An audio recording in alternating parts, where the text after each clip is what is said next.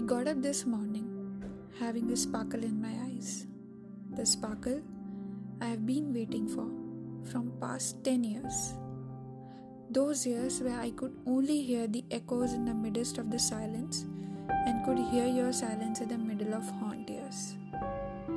Those tears which were meant to be a part of your life, and those smiles which faded away ever after you saw yourself in the mirror.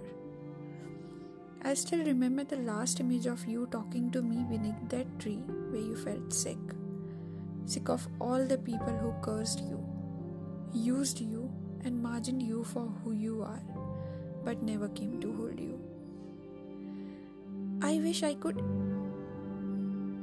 I wish I could hold you, then by all my means to save you from the disgust that made you no more than a piece of paper, left behind those beneath the woods where you hide yourself. Was it easy?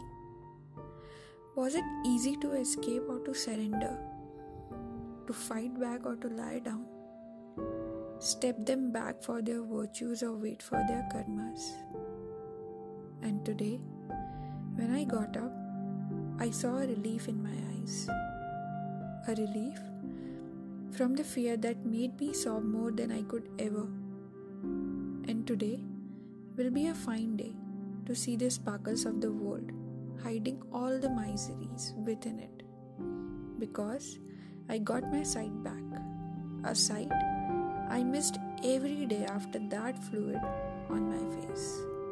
A sight I missed watching the beautiful sun falling on my skin.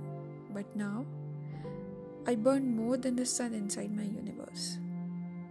I don't victimize the mercy of a fluid, but I do appreciate the inhuman that lies inside the world of animals, and I call them humans.